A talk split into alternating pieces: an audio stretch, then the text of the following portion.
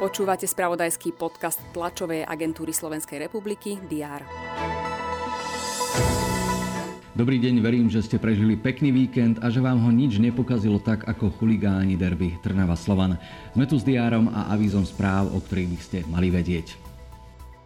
Minister životného prostredia Jan Budaj sa vyjadrí k sporu, ktorý sprevádza výzva určená na dobudovanie kanalizácií a vodovodov. Samozprávy kritizujú odmietnutie stoviek žiadostí a prístup Envirofondu. Ten naopak poukazuje na nezodpovedné správanie sa starostov. V regiónu budeme v pondelok sledovať aj rokovanie poslancov Prešovského samozprávneho kraja. Zaoberať sa budú napríklad otázkou zlepšenia mobility v okrese Svidník i riešením následkov povodní v obci Pichne v okrese Snina. Zastupiteľstvo možno sledovať naživo na TASR TV.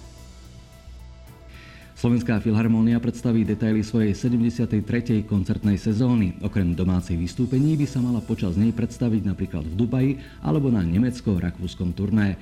Otváracie koncerty odohrajú filharmonici vo štvrtok a v piatok. V zahraničí môže byť dnešok zásadný pre povolebné usporiadanie v Nemecku. Liberálni slobodní demokrati strana FDP sa má vyjadriť, či pôjde do rozhovorov o tzv. semaforovej červeno-žlto-zelenej koalícii so zelenými a sociálnymi demokratmi.